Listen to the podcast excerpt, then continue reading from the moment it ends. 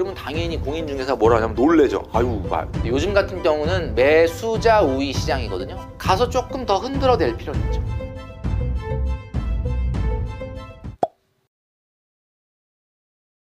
그런 질문을 가장 많이 받습니다. 지금이라도 아파트 살까요? 좀 떨어졌는데 지금 사면 괜찮을까요? 라는 질문들을 많이 예, 하게 되는데, 예, 이건 뭐 주식도 마찬가지고 부동산도 마찬가지고 지금 가격이 좀 많이 떨어졌으니까 지금이라도 좀 살까요? 소위 말하는 줍줍을 할까요? 뭐 이런 이야기들을 많이 물어보십니다.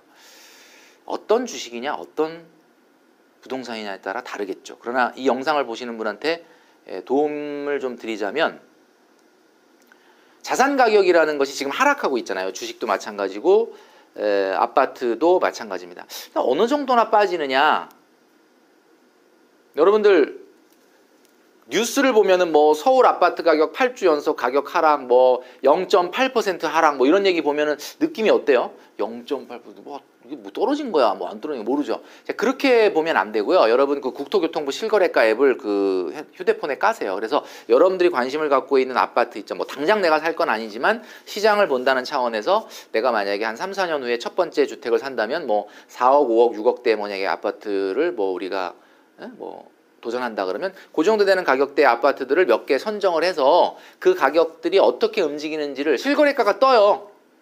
가끔 그냥 버스나 지하철이나 심심할 때 그냥 한 번씩 들어가 보면 어? 어제 또 하나 거래가 있었네? 아, 오, 가격이 좀 많이 떨어져서 거래가 됐네. 이 실거래가 가격을 좀 추적을 해보시면 알 수 있는데, 지금 분위기가 어떠냐면 지금 우리가 녹화하는 날이 바로 이천이십이 년 칠월 말이죠. 지금 저희가 구억 미만 아파트는 지금 십 퍼센트 정도 낮게 거래가 되고 있어요. 작년 말 기준으로. 그러니까 지금 구억, 구억 정도 되는 아파트가 이천이십일 년 말까지는 그래도 뜨거웠잖아요. 그때 기준으로 한 십 퍼센트, 그러니까 한 구억짜리 아파트가 지금 한 팔억 일, 이천 정도까지 떨어져 있어요. 실거래가 그만큼 떨어져 있습니다. 그러면 어때요? 느낌이 어때요? 구억 하는 게 팔억 정도 되는 거거든요. 오, 좀 많이 빠지기는 한 거죠, 사실은. 근데 여러분 잘 생각해 보세요. 지금 미국은 올해 말까지 기준금리를 삼 점 오 퍼센트로 생각을 하고 있고, 내년에도 금리 인상의 속도는 유지될 거라고 전망을 하고 있습니다. 그러니까 이제 사실은 이제 금리 인상의 속도가 집값이나 주식 가격에 가장 큰 영향을 주는 것 중에 하나인데, 아직은 약간 초반이라고 봐야 되거든요. 그러니까 사실은 더 떨어질 수 있다고 저는 판단을 해요. 음. 근데 더 떨어진다라는 얘기하고 더 떨어져야 된다 막 이런 얘기하면 또 호불호가 갈리는 게, 또 영끌을 최근에 하신 분 같은 경우는 좀 기분이 언짢으실 수는 있죠. 어, 근데 전반적으로 봤을 때는 이천이십 년과 이십일 년도에 오른 거는 반납을 할 거라고 봅니다. 이천이십 년, 이십일 년도에 오른 것만큼 반납을 하려면 사실은 좀 더 떨어져야 되고 조금 더 떨어질 거예요. 자, 이것을 제가 말씀드리는 근거는 그냥 감으로 얘기하는 건 아니고요. 지금 서울의 서울의 아파트의 주택 구입 부담 지수가 이백칠을 기록했습니다. 이번 일 분기가 이백칠. 그 주택 구입 부담 지수라는 거가 어떤 의미냐면요, 평균 소득인 사람이 자기 소득의 몇 퍼센트를 원리금으로 갚아 나가야 집을, 평균 집을 살 수 있느냐를 나타내는 건데, 이게 백이 자기 소득의 이십오 퍼센트거든요. 그러니까 지금 이백칠이라는 얘기는 평균 소득인 사람이 자기 소득의 오십사 퍼센트 정도를 다 쏟아버야 평균 집을 살 수 있다, 뭐 이런 정도예요. 삼십오 년 대출을 받았을 때. 그러면 이거는 역사상 최대로 높은 거예요. 주, 주택 부담 지수가. 그러니까 이 주택 부담 지수가 높으면 집값은 더 이상 올라갈 수가 없어요. 왜냐하면 아무리 뭐 집을 싸게 내놔도 사겠다는 사람이 부담스럽기 때문에. 그래서 이걸 제가 분석을 해봤을 때는 지금 십 퍼센트보다는 금리 인상 기조가 유지된다고 봤을 땐 좀 더 떨어질 겁니다. 그래서 어, 저는 개인적으로 이십 퍼센트 정도에서 아마 어, 조금 바닥이 형성되지 않을까. 그렇다면 어, 뭐 구억짜리 아파트라면 한 칠억대 초반까지는 조금 빠질 수도 있을 거다. 뭐 당장 빠진다는 건 아닙니다. 시간적으로는 좀 더 걸릴 수는 있죠. 시간이 에, 내년까지 해서 어, 빠진다. 그러나 그거보다 더 빠지기는 어려워요, 여러분. 그러니까 시장 가격은 지금 구억짜리가 팔억 됐는데, 가서 막 쥐고 흔들고 막 협상 밀당을 해갖고 막 금매를 잡아서 칠억대로 떨어뜨렸다 하면 그냥 사도 된다고 봐요. 왜냐하면 그거보다 더 떨어지게 되면은 집주인 입장에서는 가격의 리스크, 프라이스 리스크가 생기는 거지만, 사실은 전세를 살고 있는 사람한테는 이게 전세금 상환에 대한 문제가 생길 수 있죠. 크레딧, 크레딧 리스크가 생길 수가 있죠.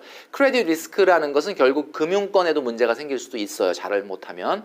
그러니까 부동산 가격이 급격하게 떨어진다. 뭐 폭락 유튜버들처럼 뭐 반토막 난다. 뭐, 뭐 무주택자들한 분들한테는 뭐 그런 게 좋게 들릴 수는 있겠지만 현실적으로는 만약에 그런 일이 생긴다 그러면 에, 결국은 경제 자체, 국가 경제 자체가 문제가 생길 수 있어요. 그래서 지금 상황에서는 저는 이십 퍼센트 정도로 보고 있고요. 집이라는 것은 주식하고 달라요. 주식은 정말 밑을 끝을 모르고 떨어질 수 있는 게 주식이에요. 왜냐하면은 그 모멘텀, 하락의 모멘텀이라는 거, 공포감이라는 게 엄청나기 때문에. 근데 집은 좀 다릅니다. 왜냐하면 집은 우리나라에 열 채가 있다 그러면 그 열 채 중에 여덟 채가 일가구 일주택이기 때문에 내가 살고 있는 집이거든요. 여러분, 내가 살고 있는 집이 집값 떨어졌다고 해서 팔겠습니까? 아니, 물론 뭐 힘들면 팔 수는 있겠지만 아무래도 이게 주식하고는 다른 자산이에요. 그래서 지금 아파트라는 거는 하방 경직성이라는 게 있는 자산이잖아요. 하방 경직성이 뭡니까? 밑으로는 웬만하면 잘 안 빠지려는 속성이 있는 거죠. 그러니까 제가 지금 얘기한 이십 퍼센트는 상당히 좀 큰 충격인 거고 이십 퍼센트보다 더 빠진다 그러면 이건 뭐 나라 경제가 사실은 이건 패닉이지. 이건 그렇게 되면은 좀 안 되고 어 저는 이제 개인적으로 이십 퍼센트 선에서 아마 하락은 멈출 거다라고 생각을 하고 있습니다. 그래서 어 어디까지나 뭐 예상이긴 하나 하방 경직성이라든지 주택부담지수라든지 여러 가지의 금리 상황이라든지 이런 거에 따라 달라지겠지만 그러면 이제 답이 나오는 거죠.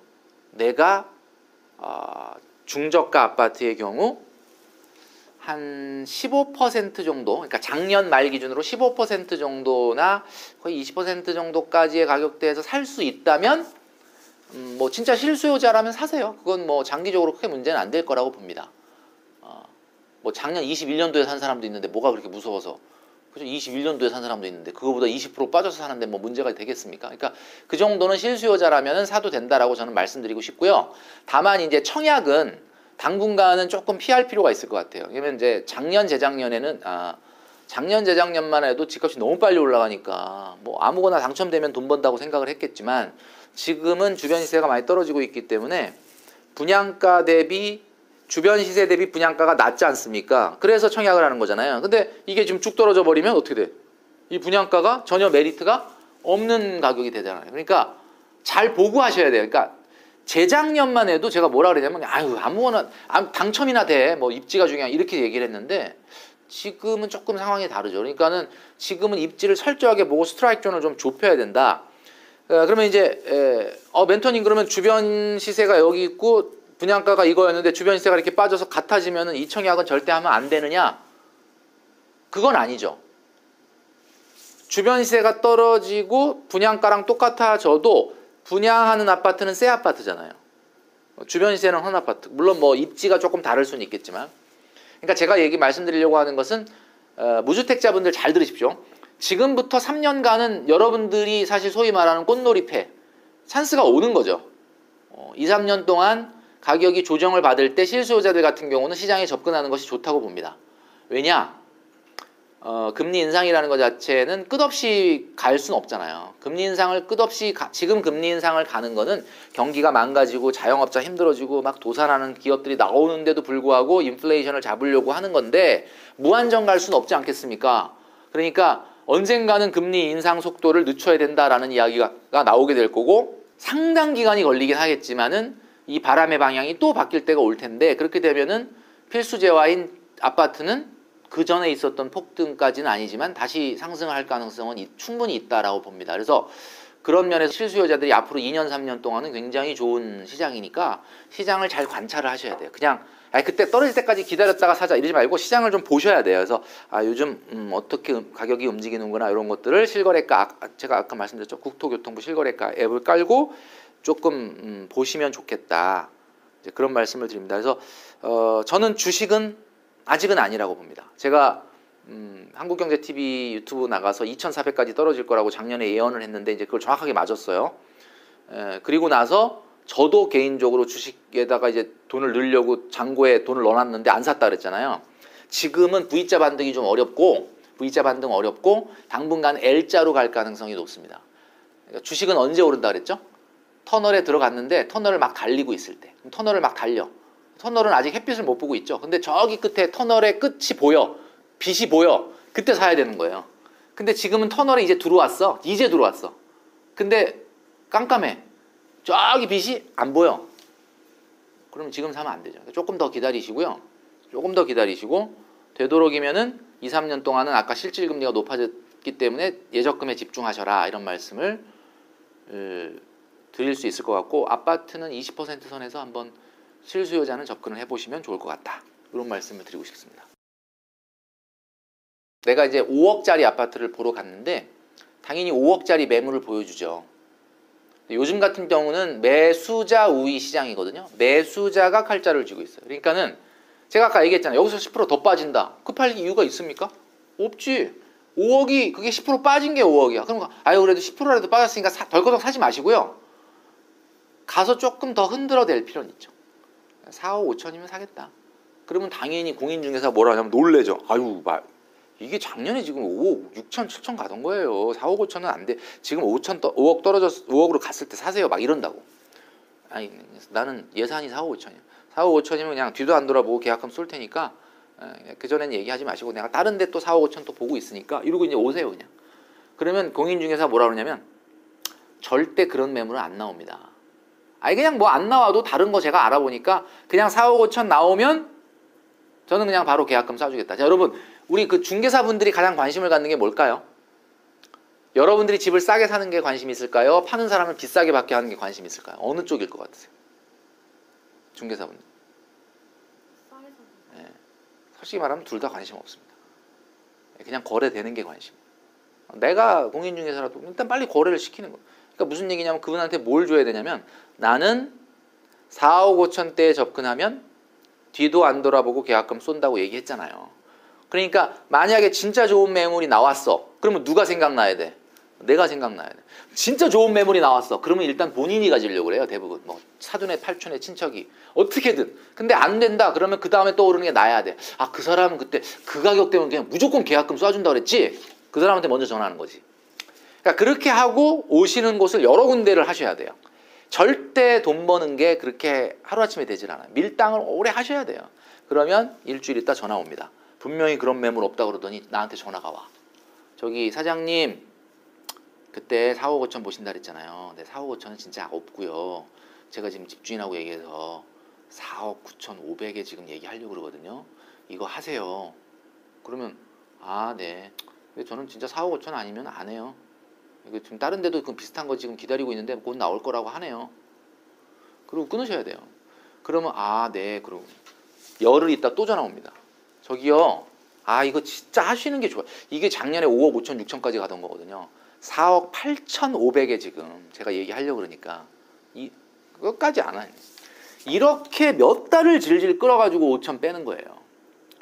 그러니까 여러분 진짜 왜? 지금 너무 좋잖아. 제가 왜 꽃놀이 패라 그랬냐면 살려는 사람이 칼자루 쥐고 있는 시장인데 아 뭐가 급해갖고 가서 오천 떨어졌다 그래갖고 어우 덜커덕 삽니까? 그렇게 하시면 안 되죠. 이게 뭐든지 다 노력이 필요해요. 돈이라는 거는 그냥 되는 게 없거든요. 진짜 운 좋게 그런 노력을 할 때 금매가 잡히는 거야. 금매는 아무리 이런 어려운 상황에서도 잘 안 나와요. 웬만하면. 금매가 뭐야? 지금 정말 당장 안 팔면 큰일 나는 매물인데 그런 매물은 언제 나오겠어요? 이민을 간다든지, 파산을 했다든지, 부도가 났다든지, 상속이 이루어졌다든지, 갑자기 돌아가신 거야. 이런 거 이혼을 했다든지 이런 거 아니면은 이혼하면은 꼴보기 싫어갖고 빨리 집을 팔아야 되니까 빨리 팔아달라 그런다고. 그러니까 이런 것들이 운 좋게 잡히려면 평상시에 이런 노력을 하셔야 아, 집을 좀 싸게 살 수 있다. 그러니까 여러분 너무 급히 서두르지 마시고요. 어, 이 년은 아마 여러분들한테는 좀 기분 좋은 시, 무주택자분들한테는 기분 좋은 시장이 열리게 될 테니까 그걸 잘 보시고 그 다음에 이제 갈아타기 하려는 분들도 있을 수 있고 이 영상 보시는 분 중에서 어, 비강남에서 난 이제 조금 좀 좋은 동네로 이사 가려고 가, 뭐 강남으로 간다든지 뭐 비싼 동네로 가보려고 하는 분이 있는데 강남 집값은 어떻게 될까요? 이런 얘기 하는데 당연히 강남도 어, 보조를 맞추면서 같이 떨어지죠. 근데 이제 문제는 상승 하락 폭이 밑에보단 좀 적을 거고 그 다음에 더 늦게 떨어질 거예요.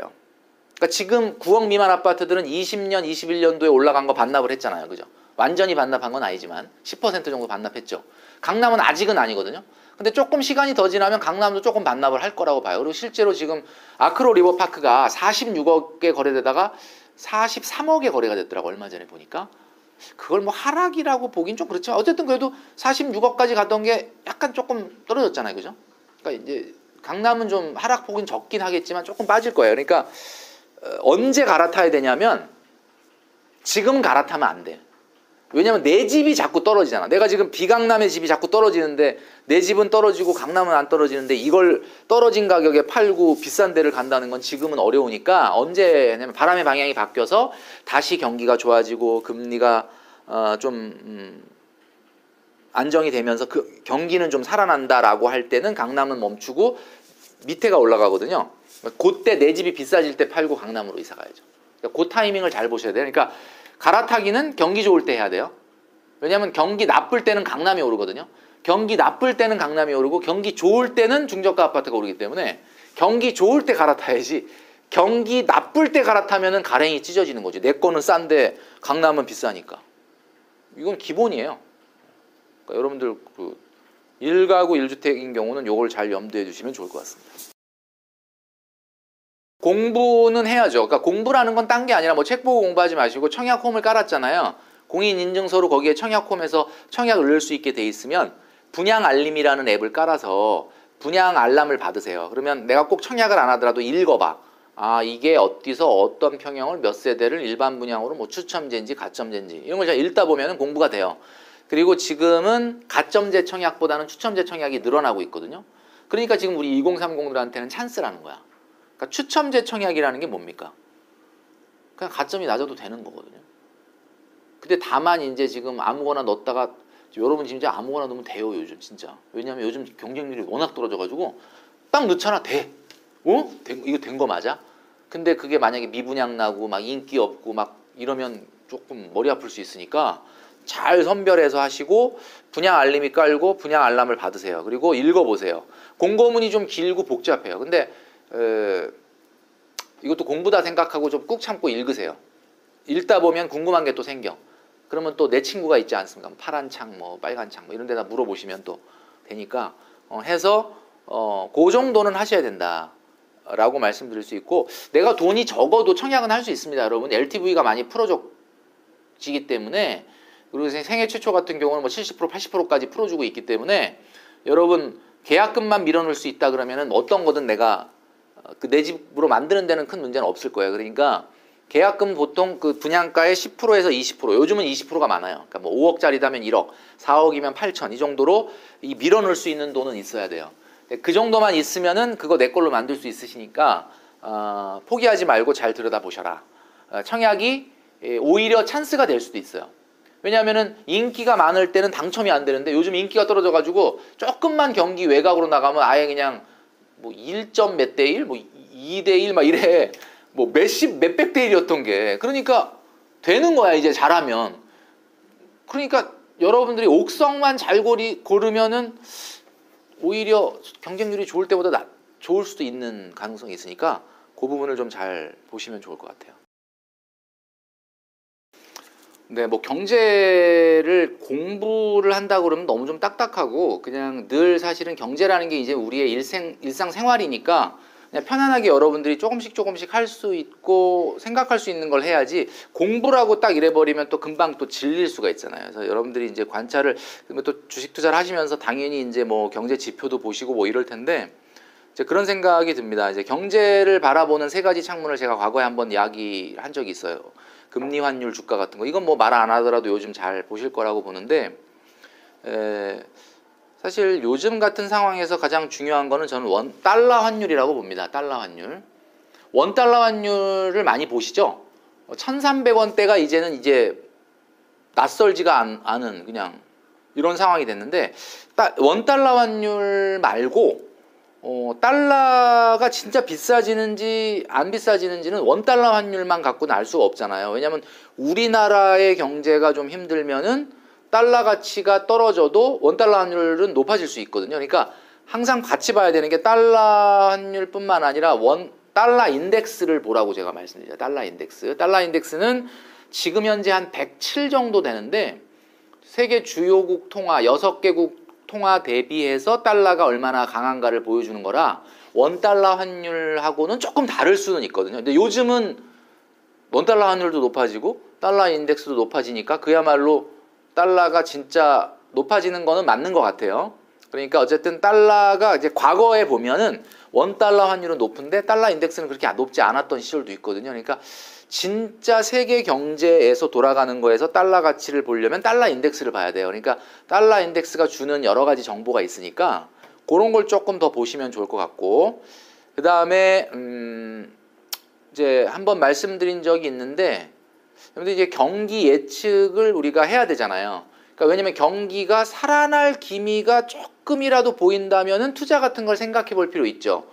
조금 뭐 아까 얘기한 줍줍처럼. 근데 그게 아니면은 지금 사실 아닌데, 어 이 경기를 좀 민감하게 반영하는 게 채권 금리거든요. 채권 금리. 근데 이제 그 중에서 다른 건 말고, 음 제가 항상 강조하는 거는 미국의 국채 금리 중에 두 가지는 좀 매일 체크업을 해볼 필요는 있어요. 여러분들 이걸 하다 보면은 조금 알게 되는 게 있을 거예요. 아마 이제 시간 관계상 제가 그걸 설명하기는 좀 어려운데, 하시다 보면은 어 채권 금리가 이 년짜리가 있고 십 년짜리가 있거든요. 뭐 사실 삼 년, 오 년 뭐 굉장히 다양한데, 이제 다른 거보다는 어 이 년짜리 채권 미국의 국채 금리하고 십 년짜리 국채 금리를 여러분들이 매일 좀 체크업을 해볼 필요가 있겠다. 자, 이게 뭐냐? 이 년짜리 채권 금리는 시중의 금리를 좀 반영을 하고 있다라고 보시면 돼요. 그러니까 지금 금리를 어떻게, 연준이 어떻죠? 뭐 어제 우리가 에프 오 엠 씨를 통해서 칠월 달에 또 영 점 칠오 퍼센트 올리고 막 굉장히 빠르게 올라가니까 아마 최근 당분간은 이 이 년짜리 국채 금리도 빨리 올라갈 거예요. 보조를 맞추기 위해서, 그죠? 빨리 올라갈 거예요. 지금 보니까 어제의 날짜로 데이터가 삼 점 영오 퍼센트 정도 됩니다. 이 년짜리 국채 금리가 삼 점 영오 퍼센트. 그럼 무슨 얘기예요? 이 이 년짜리 국채 금리가 이자를 얼마를 준다는 거냐면 일 년에 삼 점 영오 퍼센트 정도 준다, 이런 이야기죠. 자, 그리고 뭘 반영한다 그랬죠? 시중에 지금 단기 금리, 기준 금리가 올라가는 금리를 빠르게 반영하는 게 이 년짜리 채권 금리다, 이렇게 보시면 되고요. 그다음에 이제 채권 금리 중에 십 년짜리 보라 그랬죠? 십 년짜리. 십 년짜리는 지금 얼마냐면 이 점 팔영입니다. 어떻죠? 이 년짜리보다 더 낮죠? 여러분 한번 생각해보세요. 돈 빌려주는 사람 입장에서 일 년, 이 년 빌려주는 거를 이자 많이 받아야 돼요? 한 십 년 빌려주는 걸 더 많이 받아야 돼요, 이자를? 십 년 빌려주는 걸 더 많이 받아야 되죠. 왜냐하면 빌려주는 사람 입장에서는 회수가 이 년 후에 되는 거와 십 년 후에 되는 거는 리스크 차이가 엄청나잖아요. 그러니까는 그 리스크 프리미엄을 더 받아야 되는 거니까 사실은 미국의 국채 십 년짜리 금리가 훨씬 이자가 높아야 되는데 지금 더 낮잖아요. 그러니까 이게 지금 경기를 그대로 보여주는 게, 원래 항상 이 년짜리 금리와 십 년짜리 금리는 이렇게 일정 기간 유지가 돼야 되는데 지금 이게 낮아지다 못해 지금 역전이 돼 있다는 거죠. 이게 미국의 채권 금리 십 년짜리가 이 점 팔이라서 지금 이 년짜리보다 낮다라는 이야기는 그만큼 지금 경기가, 그만큼 시장이 공포감에 휩싸여 있다, 이런 이야기입니다. 왜 이렇게 말씀드릴 수 있냐면 십 년짜리 국채 금리라는 것은 안전자산이잖아요. 그죠? 국채 금리니까 미국 정부한테 돈 빌려준 거잖아. 근데 미국 정부한테 돈 빌려준 건데 뭐 미국 정부가 돈을 떼어먹을 리는 없는 거 아닙니까? 그러니까는 한마디로 얘기를 하면은 어 안전자산에 대한 선호도가 이렇게 많은 이자율을 포기하면서까지도 돈을, 돈이 몰리고 있다는 뜻인 거예요, 결국은. 그죠? 미국 정부가 발행하는 채권을 산다는 게 무슨 뜻이에요? 미국 정부한테 돈 빌려준다는 거죠. 그러니까 십 년 동안 일 년에 이 점 팔 퍼센트만 받아도 좋으니 십 년 내내, 아니 앞으로 경기 좋아질, 얼마나 좋아질지 알고 그거를 사. 근데 시장이 어떻게 생각한다는 거야? 야, 그냥 일 년에 이 점 팔 퍼센트만 십 년 받아도 진짜 훌륭하겠다. 그, 그, 그 정도에 사겠다. 지금 그러고 있다는 거잖아. 그러니까 그만큼 경기를 낙, 비관적으로 본다는 거예요. 그러니까 이게, 그래서 경기가 비관적으로 되면은 이 년짜리 국채금리와 시장의 지금 상황을 보여주는 이 년짜리 국채금리와 십 년짜리 국채금리의 차이가 좁아지게 되는데, 심지어는 좁아지다 못해 지금 역전이 됐어. 이게 지금 자주 있는 일이 아니거든요. 제가 이걸 뽑아봤는데, 뭐 자료, 이런 자료를 이제 뽑아봤는데, 이게 역전된 거는 언제가 있었냐면요, 이천십구 년도에 한 번 있었고요. 그리고는 내내 삼십 년간 없었어요. 그러니까 이런 게 없어요. 그러다가 올해 삼월에 한 번 살짝 같아진 적이 있었지만 이게 같은 적이 없는데 지금은 영 점 이오 퍼센트나 십 년짜리 국채금리가 낮아요. 이런 기현상은 그만큼 시장이 공포감에 휩싸였다는 거기 때문에 이런 상황에서 그래서 제가 주식을 조금 조심해야 된다라고 얘기하는 이유가 그래서 그런 겁니다. 그러니까 이게 이런 거를 좀 보면서 뭐 이게 모든 걸 다 보여주는 건 물론 아닌데 그래도 이제 그런 걸 좀 보셔라. 그래서 이제 얘기했던 금리 환율 주가뿐만 아니라 달러 인덱스 그리고 미국의 국채금리 이 년짜리 십 년짜리의 변화 이런 것들을 좀 보시고 제가 아마 지난 시간에도 말씀드렸던 것처럼 월스트리트 저널 같은 거 좀 보라 그랬죠. 월스트리트 저널 좀 깔아서 유료 버전 말고 무료 버전 같은 거 깔아서 타이틀 정도만 좀 읽어보면 분위기 정도는 좀 알 수 있겠죠. 분위기 정도 그 정도만 하시면 어, 그러면서 어, 좀 관찰을 하고 생각을 하고 어, 이렇게 하시면은 조금 도움이 되지 않을까라는 생각을 하게 됩니다. 그리고 항상 그 다음 상황을 생각을 해야 되겠죠. 그 다음 상황 자 이렇게 금리를 빠르게 올리고 그 다음 상황이 어떻게 될 거냐 뭐 이런 어떤 어, 아마 저는 예측하건대 인플레이션 소비자 물가지수는 완화될 거라고 봅니다. 저는 그렇게 예측해요. 왜냐하면 지금 언제까지 발표했죠? 유월 달 것까지 발표했죠. 유월 소비자 물가지수 발표했죠. 미국이 구 퍼센트 넘었잖아요. 요거는 아마 하반기 가면 조금 완화될 겁니다. 그러니까 어, 우리 소비자 물가지수라는 게 여러분 아시겠지만 전년도 같은 달 대비 소비자 물가지수를 보여주는 거다 보니까 계속 올라가기는 어려울 거예요. 아마 한두 달 지나면 아마 조금 더 떨어질 겁니다. 그러니까 그거는 그렇게 지금 저는 보고 있고요. 경제 공부 뭐 책 보고 하는 것보다는 여러 가지 지표들을 보면서 띵킹을 하시는 것이 도움이 된다. 저는 이렇게 말씀드리고 싶습니다.